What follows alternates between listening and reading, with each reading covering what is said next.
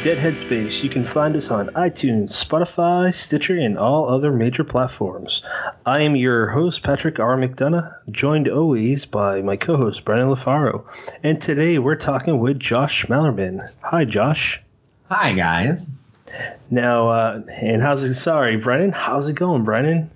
I, I'm I'm good. Thank you for remembering to ask.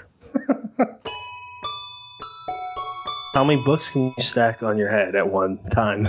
Are you? Is this question coming out of nowhere, or did you talk to Michael Wilson, or did you listen? Oh, did you listen? That was that that podcast already run? Because if, this is a total coincidence that you were asking me this, and Michael Wilson asked me this. Um, I'm going to pretend for a moment that it is a coincidence because this this is going to make me eventually do it. And I think the answer's got to be 20, right? You got to be able you got to be able to stack like 20. I mean, as long as like the base one, like maybe one of those big like picture horror, like from the horror movies, like you know, it's like this this this big and thin. If that if a good base like that, come on, you can get like 20 up there. Brennan, why I don't think you, why I don't you think jump when you in? uh, initially answered, I think it was ten. Um, when when you uh, when you talked with This Is Horror, your confidence has built over the last few weeks. I love that. It's it's like telling how you caught a fish. Because I've really thought about it. That the wider the base, you can even stack them next to each other. Now, Brennan, I wasn't gonna ask that as the first question, but Brennan, because like I, I asked that to Michael David Wilson. This is before I even knew that. Before you and I talked about you coming on the show, I just asked it because that was the first time I was a patron with the show, and I could like ask questions, and I said.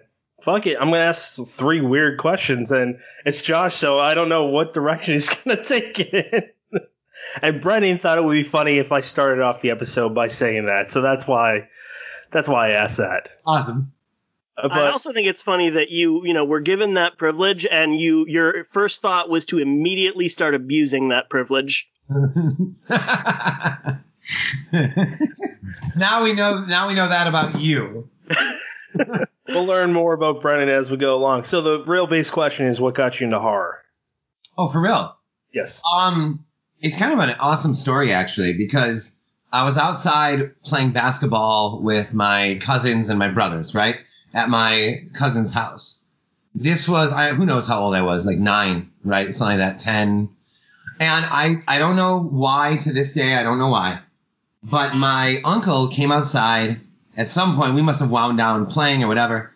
And he was like, Hey Josh, I want to show you something. I, I think that you'll like this. And I went into the living room with him and he put on Twilight Zone, the movie. And it was the first time I ever saw, yeah, I would say it was the, maybe, maybe I saw one before, you know, that I just don't really remember or something, but it was the, I, I number and I counted as the first horror movie I ever saw. And, and if you really think about that movie, do you guys know that movie? Twilight Zone, the movie? My uh, godfather, who is a indie uh, actor in Massachusetts, the Massachusetts area, got me into it, and I loved it. Uh, I just remember that the guy's screaming. He's on the wing of the plane, and I'm like, that's fucking cre- crazy. Think about this though, because it's an anthology horror movie. Yeah.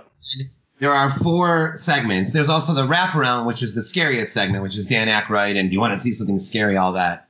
But the four segments sort of almost encapsulate like all like the wide the range of horror. The first one is all social commentary, with Vic Morrow being the most racist lunatic in the world in the bar, and when he exits the bar, he's a, he's suddenly a Jew in Nazi Germany. And then when he gets killed there, he wakes up uh, about to be he's a black man in the South about to get to be hung. And then like so he experiences the minority experience. That's that's the first segment.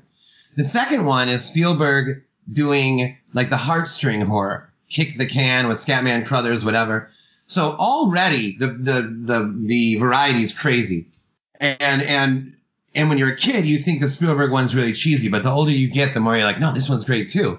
The third one is like the crown jewel, which is um, It's a Good Life, Joe Dante. It's the one where the kid could imagine anything. So he removed his sister's mouth. He makes Uncle Walt pull that rabbit out of the hat. He sends his other sister into a cartoon. He pretty much lives, he's a god that lives in like a cartoon, you know, whatever he wants. So that was like, now you got the social commentary, heartstrings, the el- elasticity, anything goes, the imagination. And the fourth segment is the creature feature, which is the monster on the airplane. And so for a first movie, a first experience with horror, it was almost like I had been injected with an entire history, an entire like understanding and like the entire scope on like right away. That yeah, that that's a great way to put it. And that uh, scene where the sister's mouth isn't there anymore, I remember that making me freaked out as a kid. God, no kidding, right? I was like 10 years old and just playing basketball with my brothers, and all of a sudden I'm sitting here watching this, and I'm just I can still see the room, I can still see the whole setup, and me just thinking like this is this is unbelievable, you know? And that was it. I was hooked. And there was in I think I'm older than you guys, and there was like this thing called Saturday Shockers where it was like every Saturday on one of the six stations that existed then, they would play horror movies. So then I started watching those and blah, blah, blah. But that, the uncle opening that door was huge. Did uh, he have a, a fascination with horror, or is it just a movie he liked? You know, I don't know. It was it something. I know that he was a huge Doors fan because when I got older, we talked about that, and I like the Doors.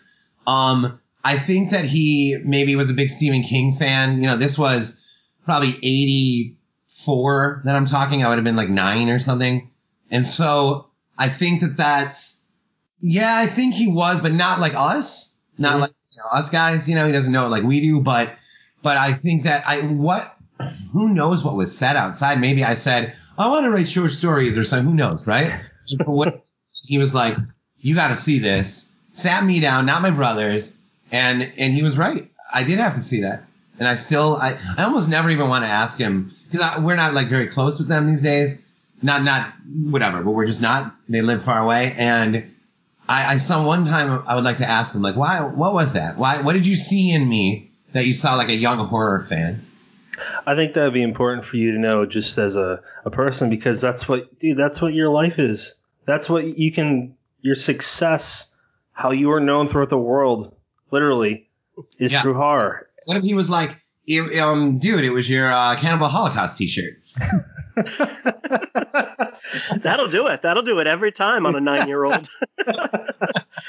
Josh, that's such a cool answer because I love, um, you know, when we ask that question of a guest, um, usually the follow up is, okay, so tell us, you know, how that innate love of horror led to you kind of becoming a creative, but it kind of sounds like it almost went the other direction. You said, you know, maybe one thing is, you know, he saw that, you know, want to write stories and uh, figured this is the direction it might head. So has that always been something that you've been interested in? The in writing or the genre itself? Uh, in in telling stories in general. Sorry, yes, a hundred, yes. So it must be born from there, right? This meeting with him, because you know, as a kid, I mean, I remember um, reading the first book that I read from beginning to end, and I did it in front of my family. I remember that being a like something that I'm still bizarrely proud of now, like the first book I ever read, like a chapter book, whatever it was. And then um, there was a thing called Pine Tree Books where I grew up, where it was a contest for which um, student in like the district could read the most books. And I, you know, I used to like, oh, like roll through them like Bunnicula, The Celery Stalks at Midnight, although The Howliday Inn, all that, like just go, go, go. And I always lost to these two or three girls every time. But, and I still feel like that way. When I see stuff online, I'm like, I've read 50 books. And then Sadie Hartmann's like, I've read 100. And I'm like, I've been dealing with this since I was like, like nine. But anyway, so, so, so I, early on, it was like read, read, read. And then that led to drawing, um, comics that were not even stories necessarily, but trying to. And then that bled into a very sort of embarrassing emo poetry phase, which a lot of, I think a lot of horror writers kind of go through that one, like, you know what? I'm going to be dark. I, and the way I'm going to be dark is to bare my soul, you know? I'm going to just I'm in right now. And then all of a sudden, and then stack of poems that are like, it's dark out and it's dark in, you know? And, and I actually kind of like that line right now. That's a good way to start a story. But then, and then that led to short stories that were like so obviously trying to have twists in them and eventually to novels. So yes, the answer to that is yes. Is that it's always been there in some form or another. That's awesome. Couple takeaways from that. First of all, I love your emo poet meets Quint from Jaws uh, impression. um, your uh, no, I- I'll probably get this wrong, but I think you said it was was it the Pine Trees book club. Is that right? Yeah. It just as soon as you started explaining that, all I could think of was, you know, my my version of that was uh, the the Book It program to earn your very own personal pan pizza from uh, from Pizza Hut. Um, and the the the amount of reading I did. I wish I could say it was because I had that love, but it was really just because I wanted pizza. God, that sounds good right now. What if, what if with every like 10 books we got like a personal pan pizza? That'd be- Ooh, yeah. That have, might push me to that hundred. yeah, seriously.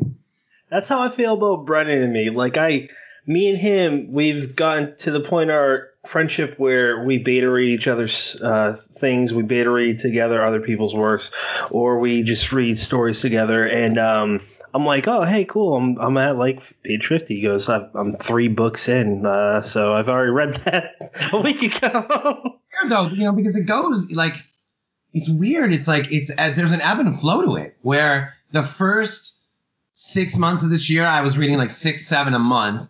And then I just finished reading the first one of this month.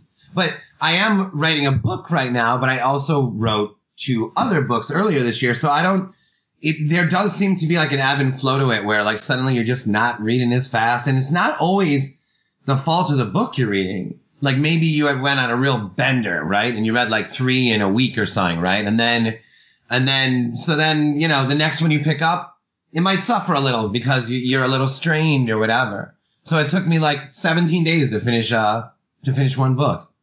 All of a sudden. I always wonder that, you know, if if how much the time in my life I'm coming across a book impacts my enjoyment of it. I wonder if there are books that I absolutely uh, didn't, you know, they didn't connect with me that had I read them a few months before or a few months later, they might. Or even on the flip side of that, a book I absolutely loved, something I might give five stars to that just really hit me at the right point. And maybe I didn't love it as much as I, I, I think I did. Yeah, I, I know exactly what you mean. And that's sometimes the fear I have of rereading. A lot of people will be like, what, what, you know, how many books have you reread in your life? You know, which ones do you regularly? I think I've only reread two books in my life. I read The Shining twice, uh, once because I was a kid, and then once somewhat recently. And then I, I read a book by Faulkner, Absalom, Absalom. I read twice. The first time when I was living in New York, and I was like, wow, this guy is a writer, and later on for the same reason. So I, I'm almost apprehensive to go to go back. Like, let it just be this magical moment. Let it let it be what it was. Maybe if I would do the opposite though, maybe for one that I that didn't work, I might try one of those again or something. But it seems legendary for me because um the ones that don't work. Because if I've read, you know, the last 300 books, honestly, guys, I probably didn't like like three of them, like maybe three or four. Where I turn to Allison, I'm like, oh, this one, like it's like one out of a hundred for me. Where I'm just like, nah. To me, like horror novels, the worst horror novel is better than most scary movies that I see. That's fair. I can absolutely get on board with that. And, you know, that whole idea of, you know, I, I Patrick mentioned that, you know, we are both fledgling writers, uh, me more so than him, but at the same time, um, I kind of consider myself more of a reader slash reviewer. And there's almost like this pressure to criticize, I suppose. Um, but it's it's it's so damn hard because you know if I do pick up ten books, there is every freaking chance that I love nine of them, and that tenth one's still pretty good. Yeah, I know. And then, so the thing that, the point that I got to, and this is where like I'll, I'll post something every now and then where I'm like, I read 40 books, five stars each, fuck it, 200 stars all around. And you know, to a lot of reviewers, that means, okay, well, I can't take his reviews seriously. But to me, it's like what happened was I got to the point where I was able, where I am able to locate the impetus, the nugget, the, the, the, the spark, the reason the author wrote this book. I'm able to find it. I can almost, like if I'm reading a book, I can almost, oh, that, that's it right there. And I, and I, in, in almost every case, and I suppose I could just ask online, but I wish that person was sitting next to me at the bar or something and I could say to them, did you start with this right here? Because like I can see this moment right here being like, oh man, I, have an idea for a book and you start, it's about a guy who's this, this, and I can see it all blossom from there. And the second that I like locate the reason, the inspiration, um, for writing a novel, I don't, I just enjoy it from there because then I feel like I'm literally just experiencing someone that was inspired enough to tell this story. And like that's you know, it's a it's meta in a way, right? Because you're not um reviewing the book, you're reviewing the fact that the book was written. And sometimes to me the most interesting character, or almost always, the most interesting character with every book I read is the author. Like why did as if I can imagine with every book I read, there's a piece of plexiglass, or it's written on plexiglass, and behind it, like Gemma Files is sitting here, but behind the plexiglass that I'm reading, you know, Stephen Graham Jones is behind the plexiglass, and I'm, and I'm thinking, oh, that's a good decision, and I look up at him, no, that's a good decision, yeah, that was, ooh, that, that's a scary beat, and I look up at her, mm, that was a good, you know, and it, it almost feels like I'm, I'm getting to know through through their judgments, through their decisions, um, not necessarily through vocabulary or language. It's not always that for me. It's more like rhythm, pacing, judgment, and especially the scares. Did you highlight it too much? Did you slip it in there? Where'd it come from? And that tells me like a lot about them. So a lot of the times it's not that I'm reviewing the author, but I am, it's more like I'm just, I don't know, I'm like glad they wrote it. And so for me, that's five stars. And I walk away Quick, from it. quick aside, did you get a chance to read uh, Night of the Mannequins by Stephen Graham Jones?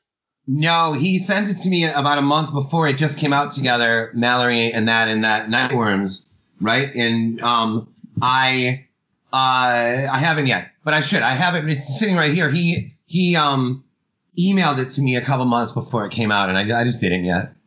It just reminded me, first of all, because you mentioned him, but that definitely seems like one that would be fun to dissect. I think that would be right up your alley. Now, do you find that's ever um, your kind of methodology of looking at it? Is that ever a problem? Like you can't separate, um, or, or it becomes distracting thinking too much about how it was written and not immersing yourself enough in the story, or is it just that's the way you read? I think that I can. I think it's just the way I read. Like I, I think that I like both things happen concurrently. I'm reading. Um, a great one is Ghoul by Brian Keene. That's that's a great example because that book has some batshit elements in it, like that one kid's mom, and and I'm fully inside the story in the graveyard and the mom and the everything going on. And I'm also thinking like Brian wrote this. Brian made, decided like this was whew, some of that stuff. Like he decided this is in my book. I'm going for it. I'm doing it, and I can see it happens concurrently. It's not just some like clinical analysis of an author. It's I'm totally invested, but I'm also like I don't want to say in awe because that that sounds almost like I'm I'm, I'm bullshitting or something. It's more like I'm watching. My eye is on both the story and the author the whole time. That's funny. I just read that one for the first time a few months ago, and um, I, I kind of like the way you put that. You're like you you could be um, in the middle of it and just be like, "Holy shit, he's going there! That he went there." Yeah. That's completely accurate. I had to like reread some of that mom stuff. I'm like, wait a minute, did I am I getting it? Wow, yeah, this is really happening. Okay, all right, Brian. I got that. Uh, I don't know if you can see my power behind me. It's on the very top, and yeah, and Hollower by Mary SanGiovanni's on there too. Awesome. Um, so I would like to just pull back real quick because I wanted to say one thing. Michael David Wilson in your relationship's funny. Also, it's like you, him, Max uh, Booth, and I forget the other guys, but it seems like it's kind of like a I don't know how else to word this, for lack of a better phrase, a clubhouse. Not a boys club, but just like a club for fun writers. Is there how do you feel about it? Because I know that there's a few more of you. Is it is it as fun as? Because it sounds like you're having a blast with that. Well, a lot of that. eh, Well, I mean, I, you can almost argue that Michael David Wilson is is the hub of that whole thing. But eventually, it became. So my manager's name is Ryan Lewis, and Ryan. Man, what an ama- his whole story is amazing, and me meeting him, that's all just like truly amazing, wonderful stuff. And at some point, he was like, um, after Bird Box the movie, he was like, Let, let's maybe start thinking about us as producers on everything from now on, not just shopping your books. So once we did that, and once we had Unbury Carol, Inspection, Black Mad Wheel, um, uh, and a couple short stories like Option, A House at the Bottom of a Lake, Option, then we were like, okay, wow, we are able to do this. You and I as producers, now let's do this with other people's books. This is this is all Ryan's ideas. or his he's the engine behind that side of things, and Oh. and I'm like, okay, and that led to Max and Michael and Lindsay Barlow and Jonathan Janz and and like a, a number of people that are kind of like we're all like Ryan's weird kids now. like like like each one of us in our own way is like a total weirdo. And so and Ryan is a very level-headed, intelligent I don't want to say conservative because that's not the right word. Just just he's a level-headed, super smart, steady dude. And he's surrounded, you know, he he has amassed a stable of lunatic horror authors. So I think that that has enhanced the um the club atmosphere to it. Is he around your age? Because I, I can never tell the way you guys talk about him. Yeah, no, I'm right. He sounds like he could be like this genius child or a really, like grizzled, brilliant veteran that like laced him up for one more round. yeah. Oh, I used to manage Koontz in the old days. I'm gonna come out for one more, Malerman. He goes back to Quince. I love it. So there's one more point I want to make because I do have something to thank you and Michael for, which is mentioning Glenn Parker um, from Does the Dog Die podcast. Because you mentioned me and him together, and then I thought, why haven't I talked to Glenn yet? Long story short, me and Brennan are scheduling him to come on our show next month Awesome. be- because of you guys. So Awesome. thanks for that. Yeah. Um, Brennan, do you have a question that you want to jump into? Because I know that we got probably the next one the same, but if you want to lead it, by all means. Uh, real quick, you know, you you mentioned that you um kind of getting hooked up with Ryan Lewis. That was an interesting story. Tell us a little bit about that. How Yeah. that came to be. Okay. Okay. Cool. I love actually telling this story. I'm glad. Thanks for asking. Um. So. Whew. So I had I play in a band, and um I've been trying to write forever. I we left off at the emos emo poems leading to short stories. This led to failing at writing a novel for 10 years, and all I mean by failing is not finishing one. I don't care if one's bad, but finishing one it means it's total success. I don't give, give a shit how bad it is. But for 10 years, I was unable to do that. I didn't know how to do it. I made it 300 pages in one, which is in this crate over there. And I, I, all I had to do was put the end on it for crying out loud. I could have rushed the ending and been done with the book, but I just didn't know how. Age 29, I had a breakthrough. I finished one. That is now 33 books. It's been like two, three a year, something like that. So th- th- this was a major moment. And when met or I, about when I was about, I'm just trying to think, about eight or nine books deep. I had been posting every time I finished one, which was every like four to six months online. A friend of mine from high school called me. His name's Dave Simmer. He calls me up and he's like, listen, you sound like you're writing a book a month right now. I don't know what's going on, but I know a lawyer who represents authors and you want me to send him one of your books. And I was a, this was in the middle of being as broke as someone could be. I think the most I made was 10 grand in a 12 year stretch. Um, I was wasted all the time, gloriously, with amazing people, like intentionally, wonderfully wasted all the time.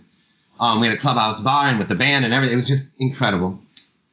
And I didn't know which book to give this guy. I already had Bird Box. I already had Carol. I already had Goblin.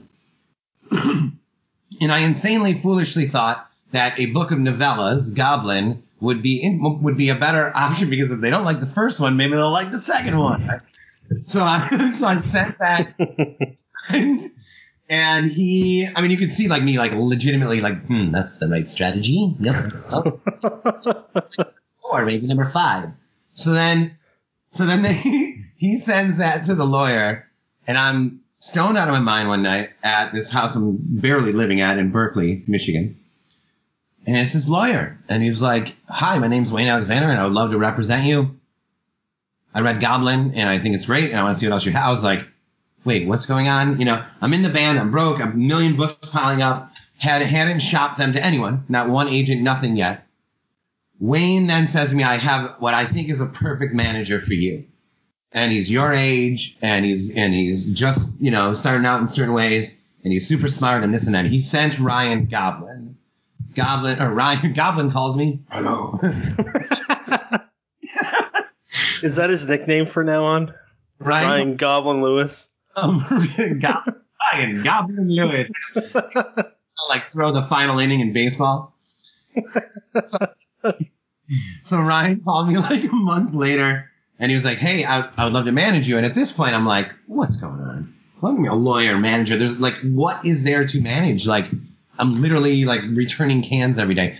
Th- this being broke continues for years, but with Ryan now as a manager, because it's not like you get a manager and then the next day you have a book deal, right? So with Ryan, I rewrote Unbury Carol, um, and we were all set to shop it, and I don't know what bug got in my head or what, but I was like, I think that I think that it's dangerous to start with this one because it's a western, and I nobody had given me that advice. I just sensed that it could be a little dangerous to start with a western, and I was like, I think we should start with this one, Bird Box, instead. It feels more like a debut, a more how do you do. It's a very small, very contained horror story, and he's like, all right, send me that one. So I sent it. He's like, great. I rewrote that for a while. He then shopped that to Kristen Nelson, the agent. She calls me. She wants to she wants to shop it to uh, publishing houses. And at this point, Ryan says to me, the minute this gets picked up, I am going to sell the film rights to this book. And I had no reason to like. He had no uh, uh, track record of this. None. He, I was his only novelist. He had sold, I think, some screenplays and had things optioned for clients or other people but there was no real reason for me to totally. I was just like, and he's not like a mover shaker. It's not like he's like, dude, I'm gonna, I'm gonna pull this off of you, kid. You know, like it's not like gold sunglasses and big hair or something. He's like, just level dude. And I was like, okay, all right, yeah, I, yeah, I believe you, you know. And um, Bird Box, Kristen sold Bird Box to HarperCollins. This was, as you can imagine, an absolutely like mind blowing moment for me. I didn't even know what was going on at this point. And then like five months later, Ryan sold Bird Box to Universal Studios. And at that point, I was like, holy shit, man. I like this guy. We've been together for like three years by then, working together. And I was like, he fucking did it. He's been this for years and he freaking did it. And it was this incredible moment for both of us. First time he did it, and also like we just kind of had blind faith in each other from the start. Um, he just saw a pile of rough drafts that he thought were really messy and really good for various reasons. And I saw a guy that didn't have any novelists, but had like this very focused. Um, he's con- always concerned about the career arc over uh, flash in the pan. He's always advising me not to follow trends. That he's always talking about how they're moving targets. You don't want to write a book for this audience because by the time it comes out, especially nowadays, by the time it comes out, that like two years ago, it feels like like a thousand years ago now. So don't aim for these things. Just you know, keep to the spirit of things. And we're constantly. I talked to him today twice, and so to me, Ryan, you know, there's the friend that called from high school. He he started the whole thing for me, but Ryan Lewis is is like the one who like has like the steady um, guiding hand like through this like whole this whole really freaking fantastic experience you listen to your gut every time and it paid off. And I think that's one thing that people should listen or take away from this episode, if anything, uh, were to stick out for me, it's listen to your gut. Because in my experience too, it's usually right. It's like you can sense it, right? There's like, yeah. Even just like when you're writing a book. Now let's now let's go micro. So you're writing a book, and like at first you're like, I don't know how long this will be.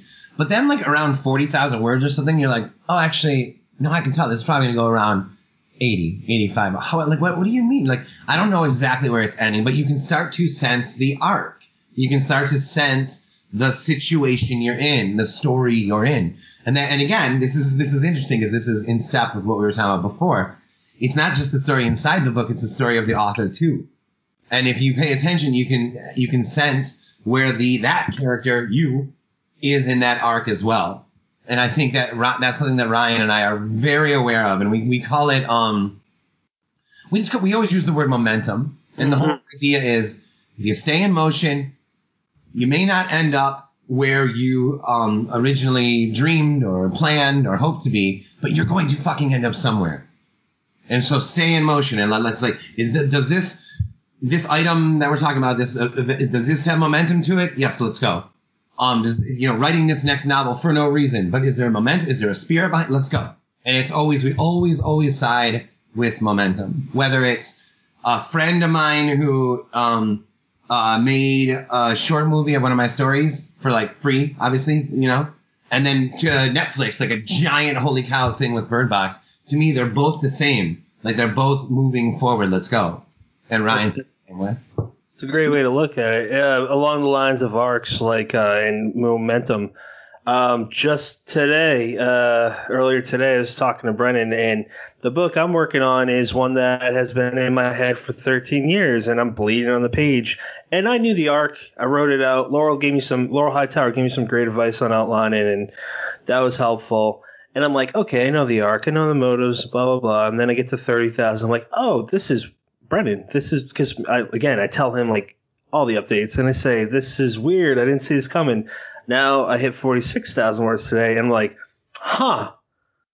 This idea came. This is the arc. This is part of the core arc, but it's like this is a weird. I like this. I like this a lot, and I love. Like I feel like the more I listen to your interviews, the more. Um, and I'm not. I'm not just bullshitting you. Like I kind of get the Josh Malerman spirit animal thing going on because of your love for it. It doesn't seem to fade away ever, and it's fantastic. It's it's catchy and. Um, real quick story. Um, I had this uncle that departed a few years ago. Great guy. He he would do something that you literally are the only person I've ever talked to online or in face to face situations where you do what he does. It's the same spirit and tone where he would come up to you no matter who you were. He would talk to you. He would listen, but he would actually listen. I'm not saying other friends don't listen. It's the way he does it. He was 110% like, I'm pumped for you. I don't care what you're talking about. I love it. You're the only person I've met, and I love it. And I think that's also why I'm like, I want to hear what you have to say. And you do that with your stories, the way you talk about them. I don't know, man. This is my long-winded way of saying I like what you got to do. Hi. Thank you. Uh, thank you very much, man. I I think um, God, this is an odd story to tell, but I'm just gonna tell it. Uh, Did I? I don't know if I told this on this is horror. If I did, stop me or just or don't. Um, but so when the band, I'm in the band, the High Strung, and we um, with my best friends, and we lived in New York for a minute uh, for four years.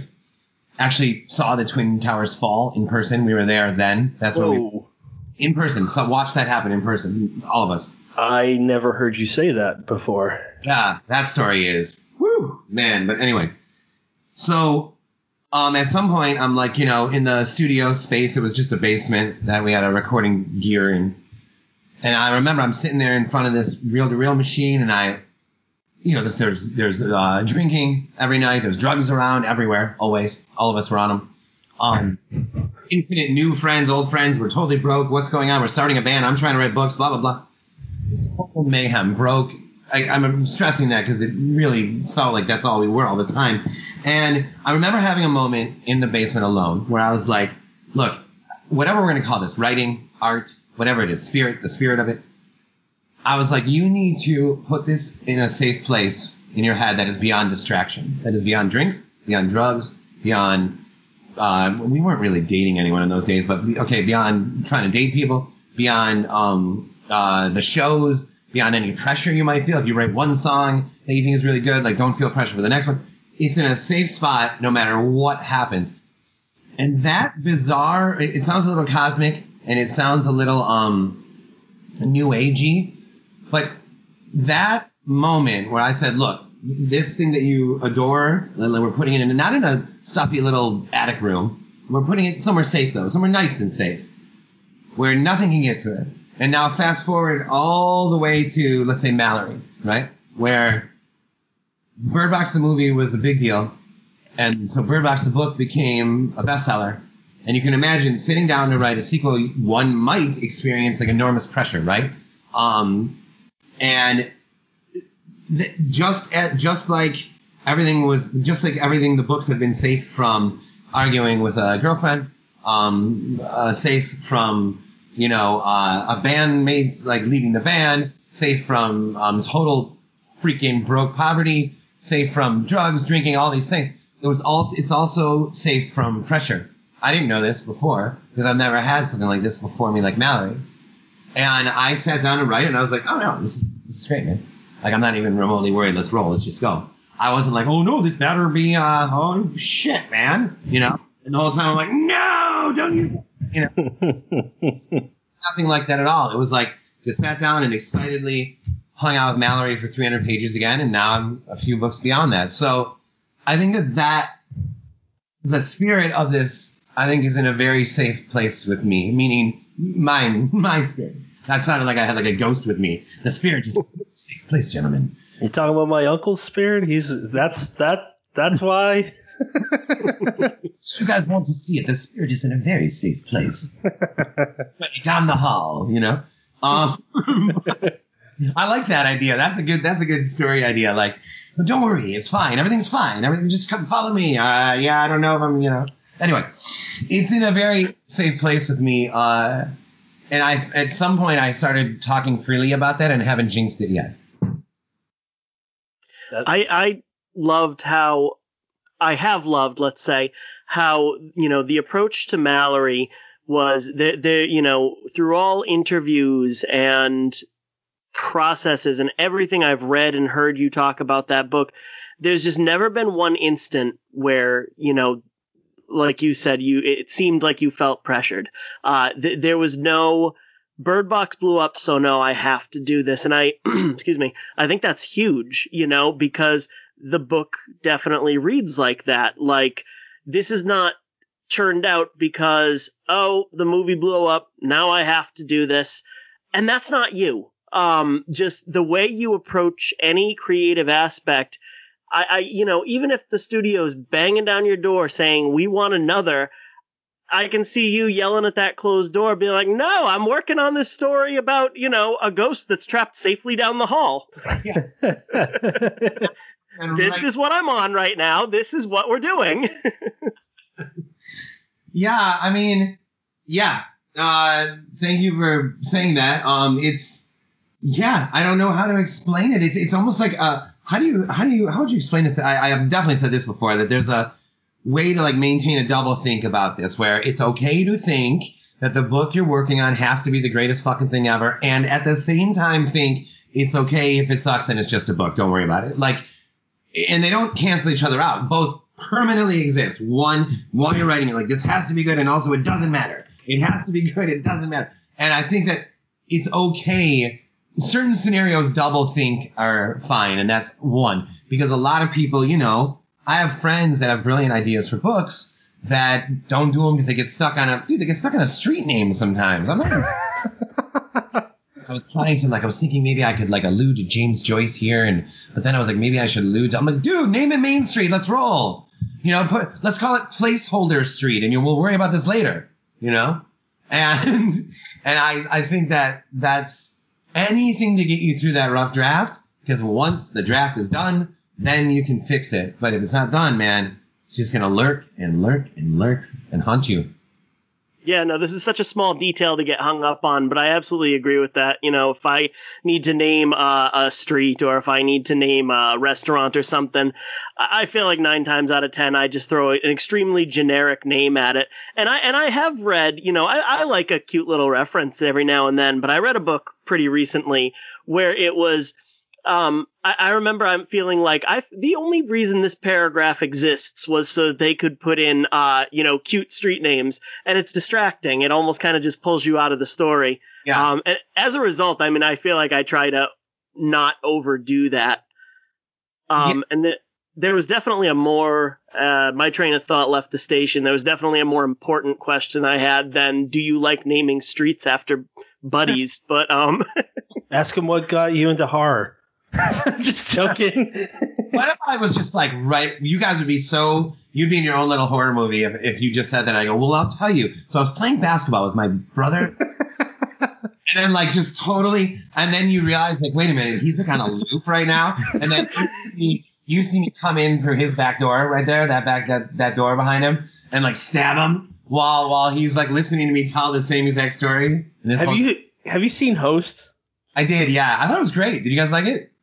Yeah, we talked to um, Haley, Emma, and one of the screenwriters last week, and uh, and we. I told them I'm like that one part where Carolyn's, uh, you know, she's in the background just on loop. That's brilliant. That's what I was thinking about. Like, when's his face gonna smash in the screen? yeah, yeah, totally brilliant. That whole sequence, you knew the first time they showed that that that's when that comes up again, it's going to be totally freaky, you know, because you're like you were going to see her enter again, and it's going to be the screensaver or whatever.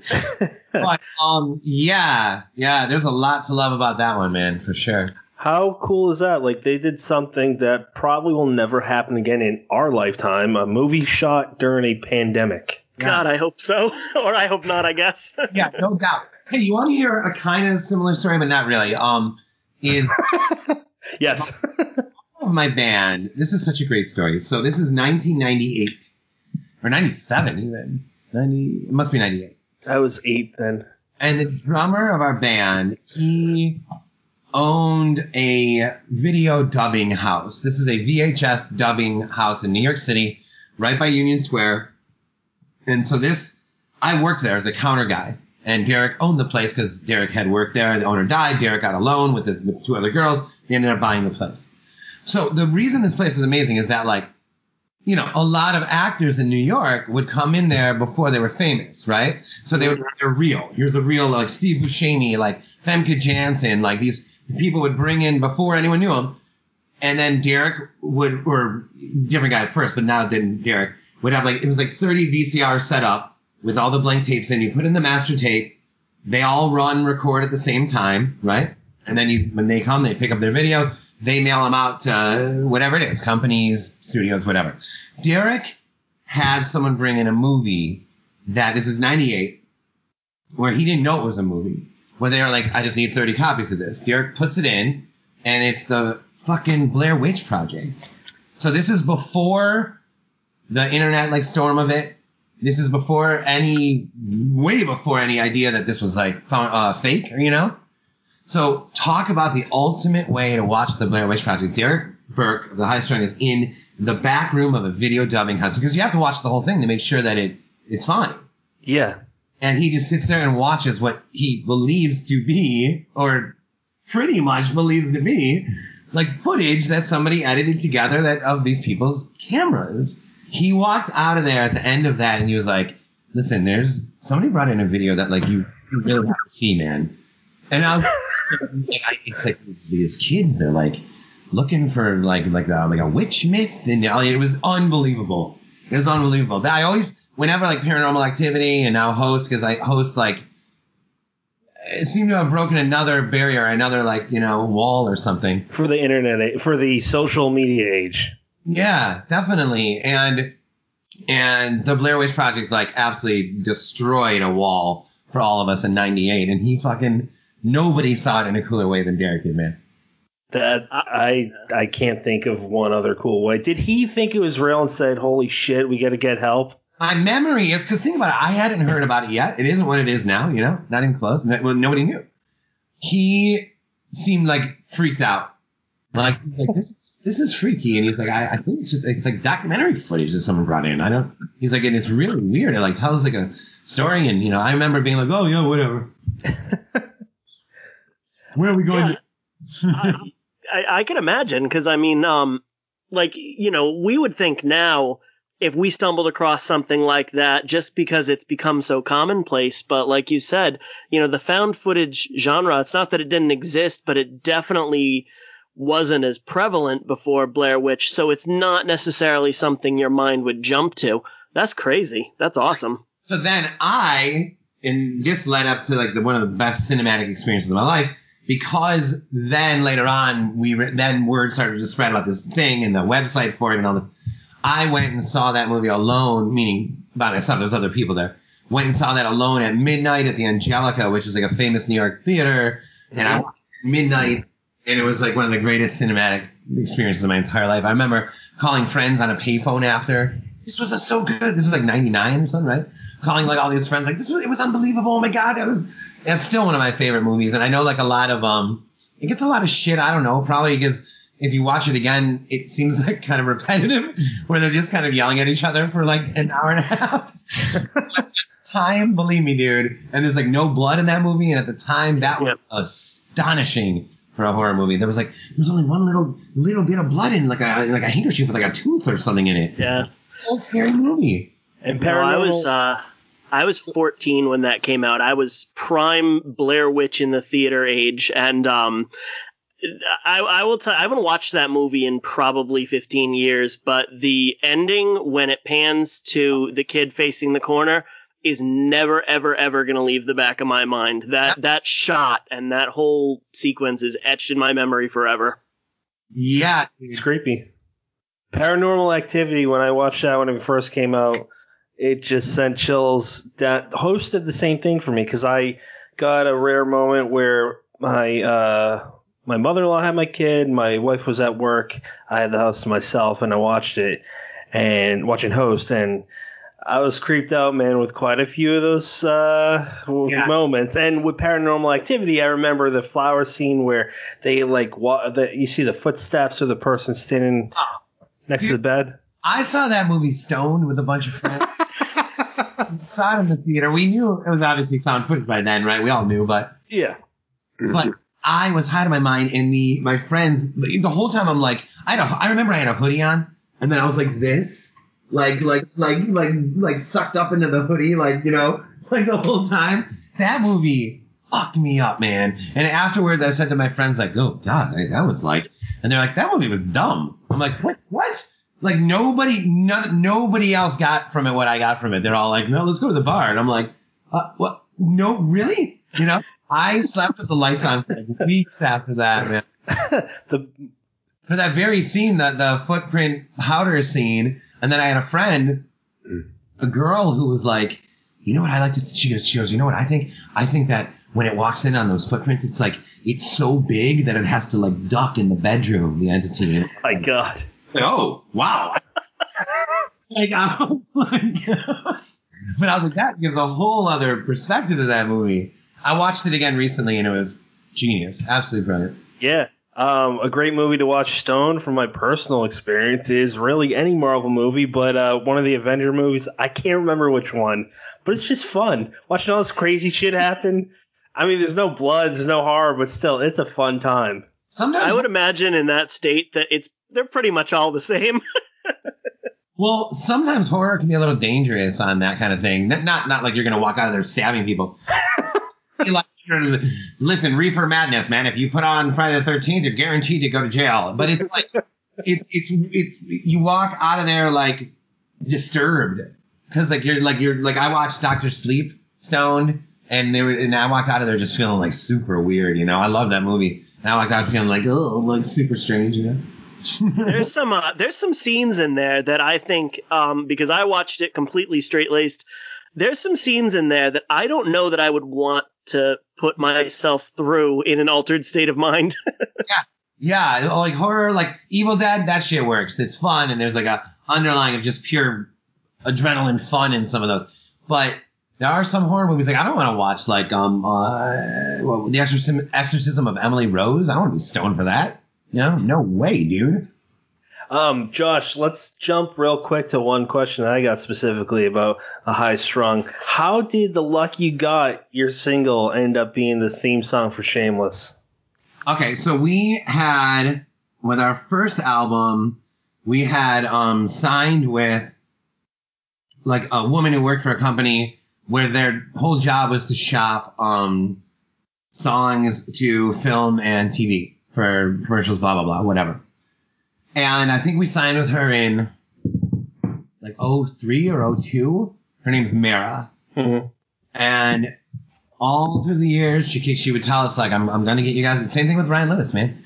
I'm gonna get you guys a placement one day. I'm gonna get you a placement, and she loved that particular song. And then I think it must have been 09, oh like 2009, so six years later, something like that. We were in a, we were practicing. I think it was maybe 2010. We were practicing, and she called um Derek's phone right after practice. He had just left. And she called him up and was like, I got you guys a theme song for, for a show on Showtime. I pitched you guys like a, a while ago and, and they want to do it. And we're like, what? And you know, again, there was like, we, we all quit our jobs in 01 and we hit the road like full time. So we didn't have apartments. We didn't have income. We didn't have, that was it. We lived on the road for about six and a half years. And I started writing novels in that stretch and all that stuff. So to get a phone call at that kind of the tail end of that stretch, saying that like here's some money coming in, here's um uh, placement where people might actually hear your songs, and we were playing for like 20 people a night. We still do. So the luck you got was like a big, huge moment for us, man. You know, and, and it was that woman, Mara, just like Ryan has done with the books. That's pretty. That's awesome, man. Because that's like I'm I'm a fan of that show. Uh, have you ever met William H Macy? No, we went to LA to play um a gig for like that was kind of billed like we would be playing for the like the crew and like the um uh, Warner Brothers, like the mm-hmm. Jackson crew and stuff. And it was a really fun time. We were in LA, and I remember we all got really drunk for the show, and everyone. It was a super fun night, but um, none of the cast were there. So no, I've never met any of them. He'd be he'd be an interesting one uh, to talk to, and you could talk to him about Jurassic Park three, Brennan's favorite Jurassic Park of the, the series. Is that anyone's favorite Jurassic Park of the series? I thought I'd get that comment from you. Why don't you take yeah. over, sir? So, uh, Josh, have you uh, has the High Strung had the same lineup since uh, I think you said like 97, 98? Well, we officially we all that's when we moved to New York was mm-hmm. um well Derek was already there, but uh, me and Mark moved that then. But um it wasn't until 2000 that we officially started when another friend of ours from Michigan, Chad, moved there. So in 2000, so me, Derek, and Chad. Derek plays drums, Chad plays bass. We have been there the entire time. Um, we started with two other guys, Mark and Burko. Burko quit after a couple years, and Mark Mark left the band in like 05, 04. I must have been 04. But then in 2016, he came back. And Mark and I have written, oh man, we have, we've written hundreds of songs together but he just whatever he went his own way for a while. It wasn't like acrimonious or terrible or anything. It was weird because we all lived on the road and and all this. But then when Mark left, yeah, it was 04 because because Mark left, we suddenly had a month open. Um, because we, we we had to like read like learn songs without him and stuff, right? And we came back to Michigan to this area, and I took that month to try another stab at writing a novel, and that's the first one I ever wrote. So in a weird way, I think that Mark leaving sort of like um, severed like some chord where him and I were songwriting partners, and it was it was kind of like you're on your own now. And then suddenly I finished writing like my first novel like a month later or something. So I, I think that maybe him and I both were just growing, whatever. Years later, 12 years later, Mark has rejoined, and somewhere along the line, Steven joined the band in like 2010. So we are now five again. Started as five, went down to three for a long time, five again. I, I'm super curious in your songwriting process with collaborative versus solo. What's the difference for you? Well, I kind of equate it to um, I kind of equate it to like what happened with Bird Box the book and the movie. Now, what why I say this is that it's kind of like I feel like I write the song, but I don't like. I'm never in a million years would tell Chad or Derek what to play, you know, or like this. Or Mark and I talk about harmonies or this or that, of course, but it's not like I'd be like Derek, you got to do this. Four on the floor, you know. It's more like I just bring the song and they do what they want. And the Bird Box felt the same way. I wrote the song, the book, and then the band, the movie people did whatever they wanted with it. And I, I like that kind of thing. I don't, you know, it's not that we only have so much time, but I like energy wise, I want to put all my energy into just writing the songs and books. So to spend like all this time, t- you know, looking over someone's shoulder or telling them you should do it this way or making sure it's right. Oh, just just go do it, and I hope, and let's just hope it's freaking awesome. So that's the same philosophy with the songs. Having Mark as a songwriting partner is huge though, because he's like really good with lyrics, really good, and that's an awesome thing to have because you know, you get stuck, man. You know, you get stuck on the lyrics. Sometimes you have like a sweet melody and chord changes, and then you're like, oh my god, all these lyrics are so cheesy or whatever. And he's really good in that way. So having him has been almost like a um like a safety net in a lot of ways, in a lot of great ways. He's amazing. Oh, he writes songs on his own too, and yeah, he's he's fucking amazing.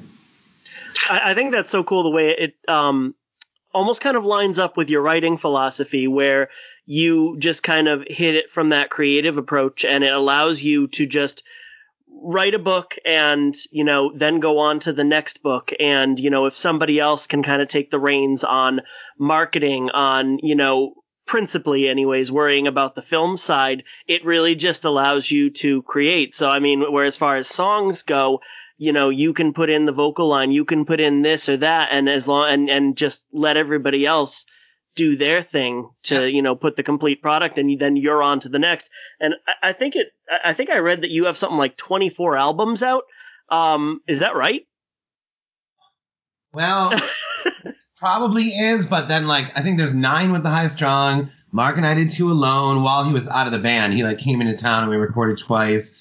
I've done a couple on my own. So, yeah, it's probably somewhere around there. And I yeah. So there's like a crate with 24 other novels, and there's also probably yeah probably close to 20 like albums out there too. Yeah. good lord so he's literally a prolific at nearly everything he does. Well. Yeah. I mean, that's kind of the the definition of it. Speaking of prolifics, how would one go about joining that club? Well, you know, it's something that's been on my mind a lot. I wrote about it at the end of Malorie in the afterward. Um, it really is something that's been on my mind a lot because I think that there's a long period where I was almost like embarrassed of it, which is a strange thing to say, but you don't know when you start if you're going to be prolific. Nobody sets out like, I'm going to write 100 songs a year, you know, or I'm going to write three books a year. You're just like so excited that you're even writing one. And then- see, here's the thing. You don't know you're a prolific. It, it's not book one. Might not even book, be book two, but it at least has to at least be book, book two, right? Because then you see the space between two works of art, right? So Wendy was the first book that I wrote. I have it right here for good luck. My brother went and made a paperback. My brother owns like a owned a print shop. He went and made a paperback when I sent him like the file to read. Hmm. This this is from 2004. I went to his house. Look, Josh Malerman's Wendy.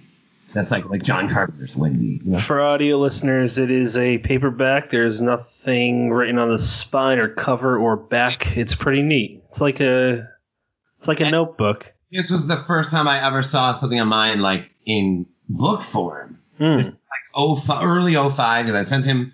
I, I wrote it in December of 04. So early 05, he, he came over to my house during winter. Michigan hands me this. He's like, "Hey, I made something for you," and I was like, "Oh, holy shit!" And I like held on to this thing for like ever, and I still have it here. That's But it amazing. till book two, Goblin, that I realized like, oh, so that was only a year between these two. It it was no, no, no. It was six months. Six months. Six months later, I wrote Goblin. So at that point, you start to sense something. And I had already written a lot of songs by then. and then when book three comes six months later, now you're starting to see a pattern. And then, you know, you get 10 books deep, or now at 33 books deep, it would almost feel like astonishing if a year went by without one. So I don't think you set out to do it, but I think once you set to do it, it's like there's there can be, depending on who you're surrounded by, there can be almost like um it can be frowned upon by a sort of by a more like literary set, which I know a lot of people like that, and where it can be a little bit more like um well if you're writing that much, it's kind of just typing, isn't it? You know. Or like you can't care that much about each book if you're writing like a year. My God, man! I even had an editor who was telling me that I should take five years to write this one novel. It's like five fucking years. Yeah, I'm a dude. All novels done in the next five years. And he was like, no, just like take your time. You know, it doesn't have to be done like now. And I was like, Kristen, uh, this is not the right editor for me, and not not in a pissy way. In a like, no, we need like let's go, let's go. And Del Rey, Trisha is like, you know, more more at that speed also. So That's- absolutely. but there was this period of like, yeah, I would, I even remember at a party or two, like downplaying how much I had written. Cause you, you would say the number like 33 to someone and it almost sounds like, well, what do, what does each one of those matter or something? But two, then said someone, ooh, what are they about? You know? 33, they're like, what the fuck? I don't even know what you're talking about, dude. And at some point, I realized a lot of my heroes, Hitchcock, King, um, I mean, just a lot, tons of them, um, were prolifics also. And I realized like it's hey man, it's okay. Like not only is it even okay, like like embrace this. it's okay to love all of them and to give your all to all of them and all these things. Mm. So there was a, almost like a shame of it for a while, and just recently I've totally come to embrace it again, and that's why I wrote about it in Malorie. That's pretty amazing. I actually have a selfish question because I've heard you talk about something where you said once a book is complete, uh, it's you know it's it's awesome. It's something to be happy about. Now, does that mean when you write the first draft, or does that mean through the whole process you wrote it and then it's in the hands of the editor or publisher? Oh, where the first draft, yeah, doesn't matter. Doesn't matter if it's good or bad. Doesn't matter. It just doesn't matter. It's like you did it. You got 300 pages that you can always fix at any pace you want to fix them at. And even if you fixed it wrong, like you could go back and fix that. Like but to get to that first fucking spot, to have the stack, like it's a story, like the ending sucks. The uh, the lead character's name changes halfway through. Um, uh, it is wait, oh shit, I forgot he has a sister, right? All that shit, like like don't none of that shit matters, man. You'll clean all that up later. So to me, it's like. Yeah, with the with the end of each one of them, and then sometimes I worry, but I know this is foolish, but okay, let's say Carpenter's Farm, the book that I just did. The I did like a live serialization of. Let's say that that Del Rey was like, we want to put this out in you know hardcovers. Like, I would have like a bizarre moment of a conflict, right? Because I love the spirit of that thing, but all I did was write it, check it, post it. Like, can it be rewritten and be a lot better? Fuck yeah. Uh, no, normally a book goes through like 10 rewrites or something. Hmm. Would I take the time to do that with that one? Or do you let it be the spiritual thing it was? I say let's just let it be what it was. And that's a perfect example of what we're talking about right now because can it be better? Yeah. But it's a snapshot of a, a moment in time. It's a snapshot of your spirit, a moment in time. I'm always for uh, spirit over vocabulary, mood over style. I'm uh, uh, the rhythm over, you know, uh, references. Like I'm, I'm always like almost like Carpenter's Farm feels now like a live album to me. Mm. Yeah, we can go in and double track the lead voice, like you know, the Dead and Bowie, the Grateful Dead, the Dead and Bowie, like would do that kind of stuff, and then it's awesome. Or we can just kind of be like, this is our live fucking album, and Carpenter's Farm, Carpenter's Farm is my live album. Just let it be that. That yeah, I, I I love that. I love the spirit over all those things too, man. Um, because that's kind of what makes all the authors different from each other. You know, it makes a story different. And then also, if you like read certain authors where it's like just like oh shit, like like Nabokov, Fitzgerald, where the writing is just so smooth. It's almost it almost feels like you're watching them swim or something.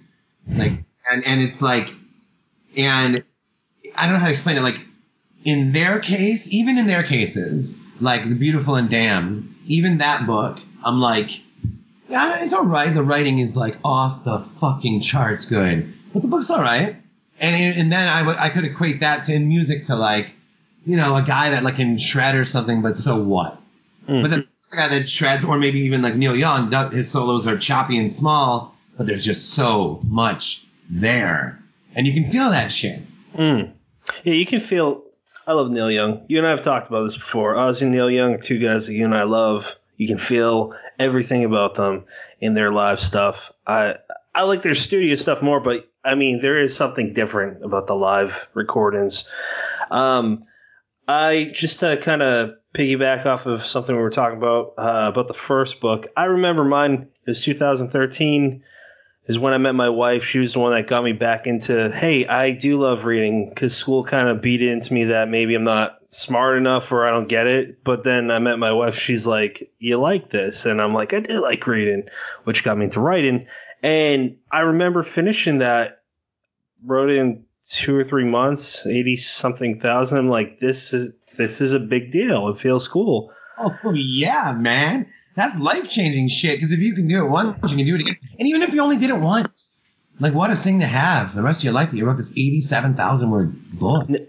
Now I got something. Normally I would save a question like this for off the air, but it might apply to someone that's listening, so I'm just gonna ask it while we're recording. Um, for me, I've written. I I told this to Brendan recently. I feel nuts for saying this, but I've written like 10 books now, but they're all only the first draft because I never returned them. And Brennan goes, You made so so basically you wrote a few hundred thousand words and you never literally ever went back to them. I'm like, No, I got more stories to write. Like what Same, same. There's there's books in that crate, dude, that Yeah. I I have not looked at since I wrote it.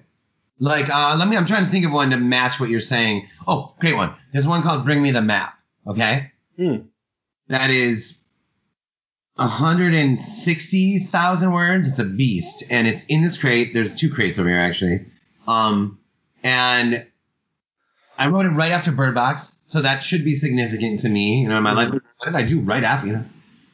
And I, dude, I haven't read it since the day I finished writing that rough draft. I, I haven't opened that book. It could be like the most problematic, like, oh fuck, that like can of worms in the world, or it could be like I have like a total gem in there and I have no idea. so that's what I wanted to ask you because I really don't know the definition of prolific, and I think you're someone that would know it. Is and again, this is a selfish question, but I've written ten novels, uh, three, four novellas, over thirty short stories. May, pretty much nothing's published. Most of them are first drafts in a period of seven years. Is is that considered? Yes. Are you kidding me? Yes. Because I I got like nothing published, so I'm like, what the fuck am I doing wrong? It's interesting. No, no, no, dude. I told you, I when by the time Bird Box came out, I had written I think 14 novels, and Bird Box is my first one to come out. So, and I know that Kerouac had something like 10, 12. I think Stephen King had like a bunch. Maybe the Bachman books were before Carrie, were they? He had I know he had four or five because I I Yeah. so then, okay. So I mean, to me, it's like okay. When Bird Box came out, I went and gave like um um I had to myself and the book to like a um a room full of uh, media at um the Museum of Modern Art in New York. Mhm. You can imagine this was freaking horrifying, right? I've never had a book out before. I'm supposed to get up with this giant poster of Bird Box, the book cover behind me, in front of USA, people, New York Times, all this stuff. It was, I didn't even know what was going on. I told Right. you for all those years and all this. But the point was, there were three authors that day. There were me, um, a woman, Laline Paul, and then this other guy, Smith Henderson. And Smith took 10 years to write his novel. Okay? And I remember thinking right before we both went on that I had, in that same 10 years, I had written like 14, well, I, mine wasn't 10 years. I had written like whatever it was. By 2014, I had written, um, uh, it's about two years. So I had, I must have been like, uh, yeah, like 20 novels or something by 2014. So it was this unbelievable realization to me that I had written, you know, for 10 years and he was just, and we met up at the same exact spot, both being introduced to the same group of people as debut authors. And that was really a profound thing to me that I realized like it was in the flesh, like it does that, um, there's no one way to do it. mm, just in the flesh. Like, I mean, I'm literally seeing a guy who fucking spent 10 years on one novel. I'm a lunatic firing. Sometimes it feels at random, most of the time not. And here we are in the same exact moment in time, both of us with our first book being published. So to me, yes, you're just a natural prolific. Um, I count, you know, a demo of a song. Yeah, I wrote that song. A rough draft. Yeah, of course I wrote that book. Is it the best book it could be? No. Might that might that rough draft suck? It might. fix it. That's true, and I just uh, I appreciate you answering that because it always bugged me that I got and and I'm never like oh man fuck my friend. I'm always happy for my friends.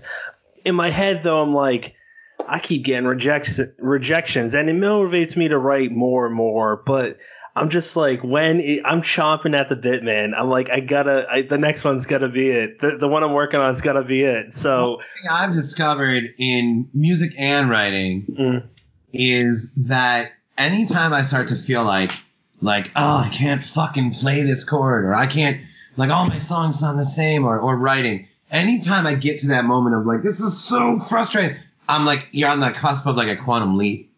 You're on the cusp of being able to do something you haven't done on the guitar before, or you're about to write like the best thing you've ever written so far. And like really, because like these moments, they're not easy. When maybe when you're between age 13 and 19, they're easy because you're developing so fast and so much and vast. But when you get to a certain age, like how much are you really quote unquote developing, right? So by putting in all the work that you're doing that I'm doing, and that we're all like a lot of us are doing, um, you also have to get better. But it's not as apparent as when you just start playing or start writing when you get exponentially better every time. So anytime I run into that moment you're talking about, that sort of frustrated, like, fuck, that's like you're right on the cusp of a, of a breakthrough. I hit that today because I like again going back to older part of the conversation for the story I'm working on, and um, I, I told Brennan I'm like I'm stuck. I don't like I'm bleeding to the page, but like I can't. I keep writing every day, but my goal is 2,000 words, but I'm like, I'm only doing 1,000 or whatever. And I feel like I'm beating myself up. So I think this is relatable to other writers because we tend to set goals for ourselves. And if we don't hit them, we're just kicking our own ass. Do you do that to yourself? Yeah, but then like I've tried different things too. Um, I tried a Unbury Carol. I wrote 5,300 a day. That was nuts. 5,300 a day for how many days? 15 days. How how many you cut out? How many? 15. Unbury Carol was written in just over two weeks, but then the Oh, Good lord. monstrous. But but but the rough draft, whew, God, it was just like couldn't stop. I absolutely loved it. Then I tried recently because I've heard of numerous authors that write 500, 300, like Hemingway, um, 500, 300 a day. So I was like, I'm going to only write 500 words a day, and that was so freaking grueling, man. It was grueling. It would take me like, I'm like, oh my god, I'm done already, and I'm, I'm done. But that's the point of this one. And later, if the writing's better, I, of course I haven't read it since, but like, but it's like we'll see later if it's better. And then I wrote a giant, a beast of one, 300,000 that I did 1,000 a day because I was aware, Whoa. I was aware that this was a marathon and that there was no way that I was going to, um, reach the end if I came out gunning, like swinging four or five a day. No fucking way. The one I'm doing now has been like about two a day. But yes, to answer your question, we all beat ourselves up like, oh, I said I was going to do a thousand, I only did 500. I think any, any writing is, is you know, that's good. Whether it's 300, 500, 5,000, one page, 10, it doesn't matter. It's good. I think everybody's journey is different too, and I keep coming back to you know the example you laid out where. Uh, you know, maybe you had 14 books and you were putting out your de- debut published novel versus somebody who spent 10 years on it. And to me, not to take away anything from that person, because that's how they write. That's, you know, that's their process. Um, but it, you know, to relate it back to music, it's if you're writing uh, different books, that's how you're working on your craft. You're working by just continuing to put words down on the page, continuing to learn how to tell a story. That's like, you know, working on your scales, working on your techniques, and working on uh, different chords and voicings and all that stuff versus getting really fucking good at one song. Um, and at the end of the day, if you work on all the technical aspects, you're going to be a better writer. Again, not, I know some people are gonna, the way they work is they're gonna write their first draft and they're, then they're gonna go back and they're gonna learn stuff based on, um, reworking their own writing. And, you know, of course, that's not to say you won't learn anything learning one song, but you'll learn, my opinion is you'll learn more working on the foundational stuff. Well, there's yes, I I know what you mean, and and that's why like I I almost don't even care. It, it's hard to explain. I guess what I what I'm trying to say is that what I love is the body of work. In the end, what I love is the is the canon. Ooh. I love like I love the like the variation of all these things, and it's also less pressure on you as a prolific if you've written numerous books because there's less you, you feel less like a single book has to express it has to express you completely. If I was only writing one book, I would be like, oh shit, well he'd better eat raisin bran because I like that better than Rice Krispies. Um, you know. you write like if you've written like 30 something novels, you could start writing books where nobody in the character relates to you at all, and that's cool. Like you don't feel this need like I need to express myself. Well, uh, I need to. You, this is what I mean to say. You don't feel like this book has to represent me in full. Whereas if you only wrote one, you might feel that way. But Smith Henderson, I saw a really funny tweet like the day or or like uh, maybe it was um, six months after that meeting with that guy, or when when we did that thing together, where he tweeted, "Does anybody have an idea for a second book?" and I was like, "Oh God, this guy's about to start ten more years," you know. But I mean, Sounds exhausting. Langan, Langan took 10 years for The Fisherman, he told me. So it's like, and that's a masterpiece, man. And Laurel Laurel took ten for Whispers in the Dark. Really? Yeah, well, it wasn't a consecutive ten years, but well, or she said. I think she said nine. What, whatever the case. Well, you know what? My favorite trilogy, because I fucking hate the first one, uh, the Hannibal Lecter series. Uh, Thomas Harris, man, he's got he's got uh, Black Sunday from the late seventies, the Yeah. Hannibal Lecter series. I, I don't like Hannibal Rising, uh, but that's why I say the trilogy. But um, he's got one more out that just came out this year. So what's that like? Si- that's uh, six books. Oh, is what's the first one? Black Sunday. That's a. Is it awesome? I actually haven't read that yet because that's around the time that I started getting into the indie horror scene, and I just got lost in those books. I read um Red Dragon recently, and it was like, holy shit, it's good. If I were to say I have one favorite horror book, that's it. I like that more than Silence of the Lambs. Blew my lid, man. And Silence of the Lambs blew my lid too. But um, Red Dragon was, woof, Dolarhyde is the creepiest character I've read to date. so good, man. And you know that dude, what an interesting dude, because he didn't do an interview like like we're doing right now. He Right. did one. I think the last one he did was for Red Dragon, like meaning he didn't do an interview during for the book of Silence of Lambs coming out, or when the movie was one of the greatest movies of all time. He didn't do an interview, and then he just did one recently. You can't find practically n- nothing. And Yeah. his character is going to be more famous than probably most of us are ever even going to come close to. Yeah, yeah, it's crazy. It's like I want to be Black Sunday though. What's that? So that's Hannibal also. No, Black Sunday was about it was ba- okay. So there was a terrorist attack in in the Olympics for Oh yeah, yeah, yeah, yeah. yeah. So this this one is about a terrorist attack during a Super Bowl game. Um, yeah, Hannibal Lecter I don't think was supposed to be a main character. It just caught on. yeah, But but um in in uh in, in fact in in a weird way um Silence of the Lambs almost in a strange way can feel like um he wrote Red Dragon again.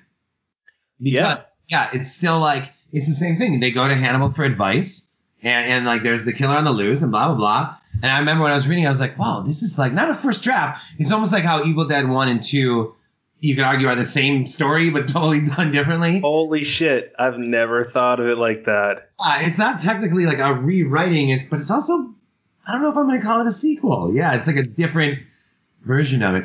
Josh, um, what can you tell us about the reissues of uh, Goblin and This the Day of the Pig that you have coming up?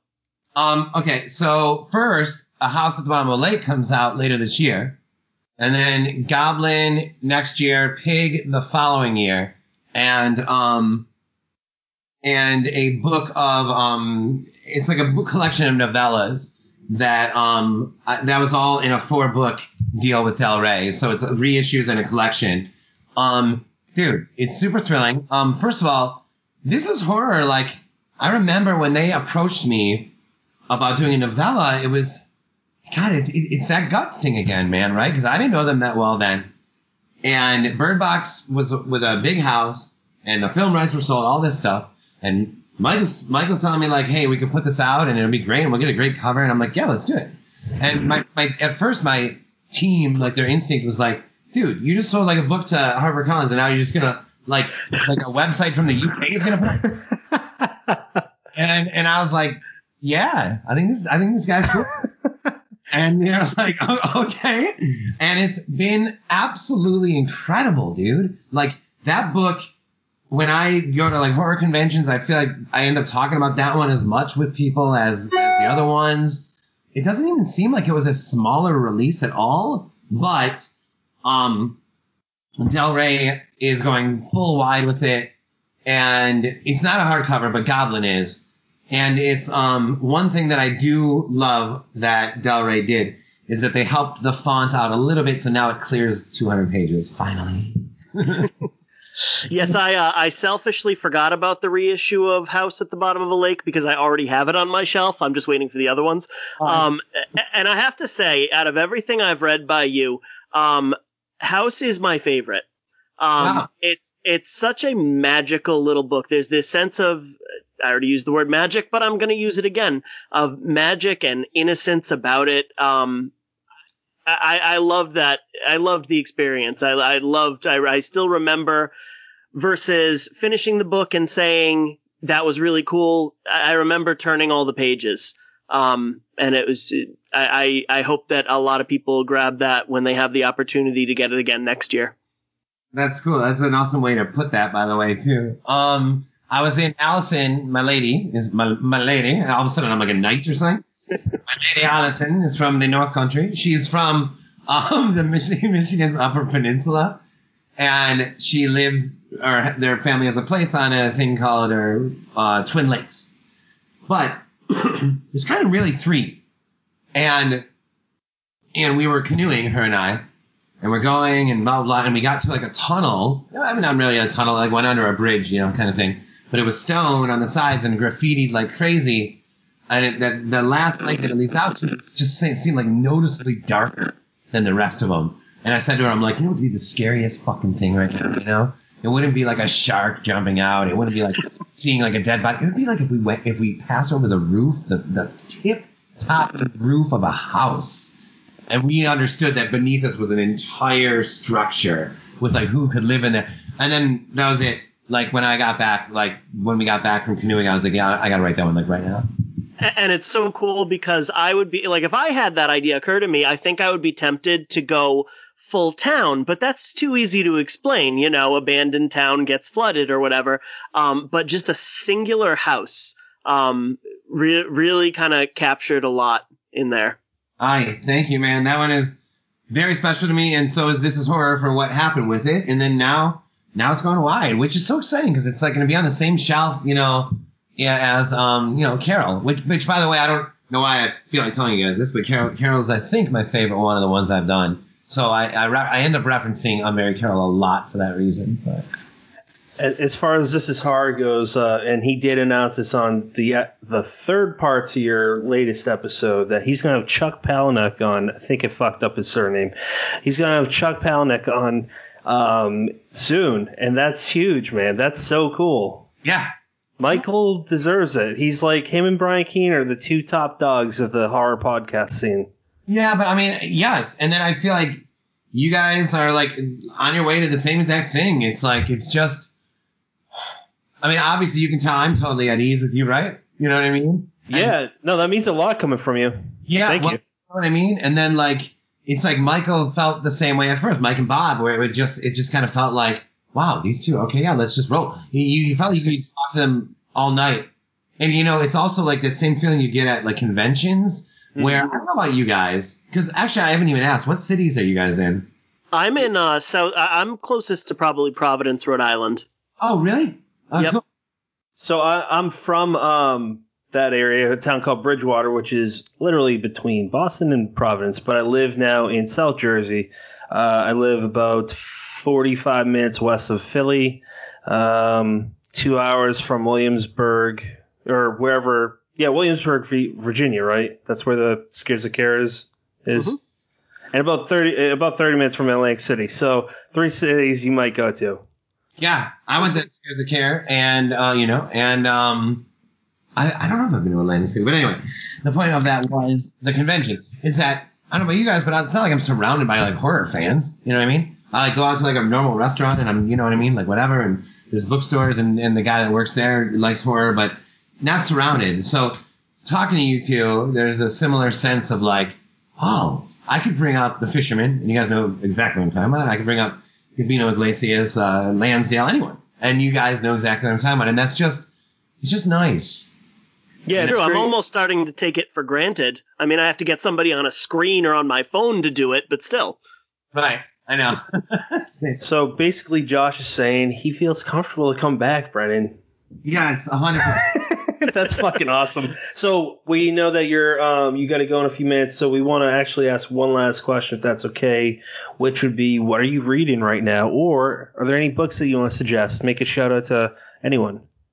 Yeah, I'm reading Coyote Songs actually, Speaking of Gabino, and I am 67 pages from the end, and I absolutely love it. But I like I told him because I told you I was with him earlier tonight. yep, told him, uh, I don't want to say just like, oh, I love it. Like, there, this, this is powerful, man. This is rich. Um, the whole Only- Cody crossing the border shit is super heavy. The Mhm. guy that goes to that stew master, remember the stew master? In this? I haven't read that book yet. I'm actually gonna be reading it soon.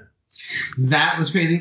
I'm. Oh, I also got. I want to read this as soon as possible. Brianna Morgan's Unboxed. Oh yes, yes, I keep hearing great things about Mhm. that. I'm a huge fan of the um the idea at least of um horror theater. And it's like a huge fantasy of mine. I've been saying it for six years. If it's such a fantasy of mine, I should just fucking do it. But it's like I it's a dream to open like a horror theater where Allison would star in each of the segments, and each segment would only be like ten minutes long, like Grand Guignol in the Fr- in French days before effects. So it'd be all practical effects, like you know the screen, you know, someone swings a knife, the screen, go, the the theater goes black when it turns on again. There's a head rolling across the stage, you know, stuff like that. And You so she wrote that. I'm gonna read, and then Can you ju- just because she's a newer author? Um, do you mind just telling us a synopsis? I don't think you just did that, and, and telling us a little bit about the author that you know of. but I can, I literally have the back right here. You want me to read it? yeah. Yeah. Greg Zipper is a paranormal vlogger whose livelihood relies on his on- online popularity. When a fight between him and his girlfriend goes viral for all the wrong reasons, Greg purchases a dark web mystery box in hopes of restoring his audience's faith in him and hitting 1 million subscribers. But when Greg opens the box, he gets much more than he bargained for, including a boxer who's determined to stop him from taking his loved ones for granted. Now Greg must do all he can to stop the boxer, it's capital B or else he'll lose his livelihood along with the woman he loves. And it's all, um, yeah, look, it's all, it's, you know, it's a freaking play, man, which is to me super thrilling. And I would, I would love to write a whole novel in this format. That's very cool. Yeah, for audio listeners, it's just the format is literally as a screenplay would be, or uh, sorry, that's not the correct term, is it? Playbill, I think. Yeah, play, Maybe. yeah, yeah, Possibly. okay. Playboy. No, Playbill. Playbill is Playboy's lesser known cousin. Yep. Yeah, and, uh, and and and the author there, Bree Morgan, um, I believe she still has a Kickstarter up right now for a short story collection that is, I think it's fully funded and they're going for stretch goals, but um, she is very very nice. Um, I've interacted She's super with her. Super sweet. Yep. Yeah, yeah. So I, I I hope she'll see those stretch goals get funded. You know, there's this amazing theater in that town I told you, Berkley, Michigan, where I was drinking for years. There's an amazing old theater that was turned into like built next to it was a Rite Aid, and now the theater is literally just like the storage for Rite Aid. You know, and it's like, man, That's Like- cool. it's even got the awesome marquee and like, you know, it's got the oh, like how amazing it, you know. I, I'm sure all the seats and everything are gone now. It's just like literally boxes of toilet paper and shit. But I would, it's like a fantasy to like buy that place, put up just even like a dinky stage. Doesn't even, dude, the theater space itself doesn't even matter. It could be dark, dingy, but it doesn't have to be. It's a horror theater. Let's just get like a little platform, a hundred seats. Let's turn like you know, right? Like a scary thing. Allison performs it. Another friend performs it. Doesn't that sound sweet? Yeah, it does should sound be dark sweet. and dingy if it's a horror theater. Uh, Stephen King wrote one called The Ghost Brothers of Darkling County. I watched that with my wife when they came to Boston. John Mellon did the music for it. It was so it was it was so cool. Um, I don't know if you guys saw that, but you're just making me think of that. It wasn't dark and dingy, but the play itself was kind of gritty, and I, I love it. I love the concept of what you guys are talking about. Um, Yeah, Josh, Josh, I would throw out at you. Um, Mark Steensland wrote a play called "The Deception of Catherine Vask." If you uh, you should you should check it out. I think you dig it. It um, it's about um, let's just say a séance gone wrong. Um, and he does a really fabulous job of uh, ratcheting up the tension in that in the second uh, in the second act. all right, I just wrote it down. I'm definitely gonna check this out. All yeah, right. ma- yeah. Is that uh got anything else, or do you want to call it a wrap, man? I guess that's it. Um, I did the interview with Gabino before this, which was really good and really fun, and then this was phenomenal. Um, I feel like I talked your guys' faces off a little, but that's okay. I, Oh, I I loved it. Yep. Ever so. And then now I'm gonna go probably read the rest of his book and hang out with Allison. Where can people follow you?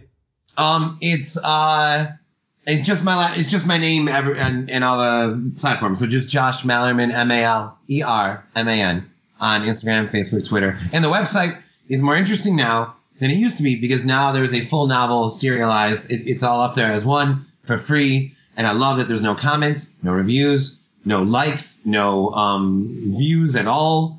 Um, it's just literally a book that's on the website. That's all it is for free. Brilliant. It's brilliant. Thank you, as always, Brennan. Thank you for joining. Josh, thank you for being on the show for what will hopefully be many times throughout the years to come. Listeners, thank you for listening again. We hope you uh, picked up a few things. Thank you, Josh. Yeah, I just wanted to say on the way out, you guys are both really awesome at what you do. You got like awesome voices for it and great questions for it, and and and and any time that I felt like ah, and then you guys were like right there with some flow or pickup. So yeah, I think you guys were that was really amazing. Thanks for thanks for having me. That's why there has to be two of us. yeah, no, it means a lot because this is, uh, like I said earlier before we record, this is a 36 episode we recorded. We're new. It's the first season. Thank you so much, man. Right on. We are in your mind. We are all around. You are now leaving Um, I need to go to the bathroom. Yeah, okay. Let me write the time down. Okay. You mind if I go P2 there, Josh? Let me write the time down. I like to keep track of these things. What time do you pee normally, Josh? No, no, no, no. No. 1025. I edit. Got no, it. I edit the episode, so I'm time stamping it. I will send you the the next time I go too. Once we're, I'll like you're, you'll get a, a. I'll send you an asterisk next next time I go. Like it'll be like 1 a.m. All right, hold on. Josh pees at uh, 1 o'clock.